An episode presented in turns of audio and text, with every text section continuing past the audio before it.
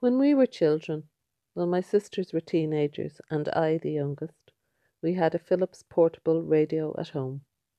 It was taken with us on Sunday drives with our parents, and later the same evening we'd get to hear the top 10 countdown on the BBC. We loved that radio. It was our lifeline, but it was our parents' property. One Sunday we were entrusted with it while our dad and mam were out. There was one caveat: it was not to be taken upstairs. You know already what comes next.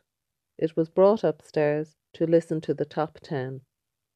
For reasons I cannot remember, or choose not to remember now, the radio fell down the stairs, and as it bounced off each separate step, its buttons flew off into the air. We were in shock. We knew we were in trouble. What would or could we do? We had the idea that if we said a few prayers, a couple of decades of the rosary, perhaps, that might work. It did not work, but nothing strange there. When our parents came home, my dad's disappointment in us was hard for me to bear. He took away the radio, its buttons, its bits and pieces. No more top 10 for us, we thought. There would be other music to face.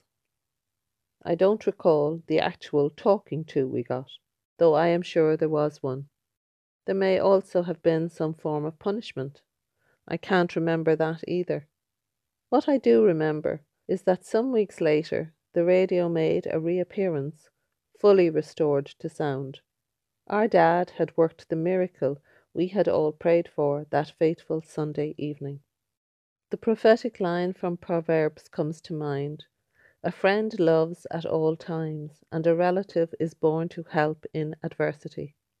O we of little faith! It just took longer than we had expected, plus a dad who was a genius with anything mechanical or electrical or anything else really. He gave of his talents in all that he did.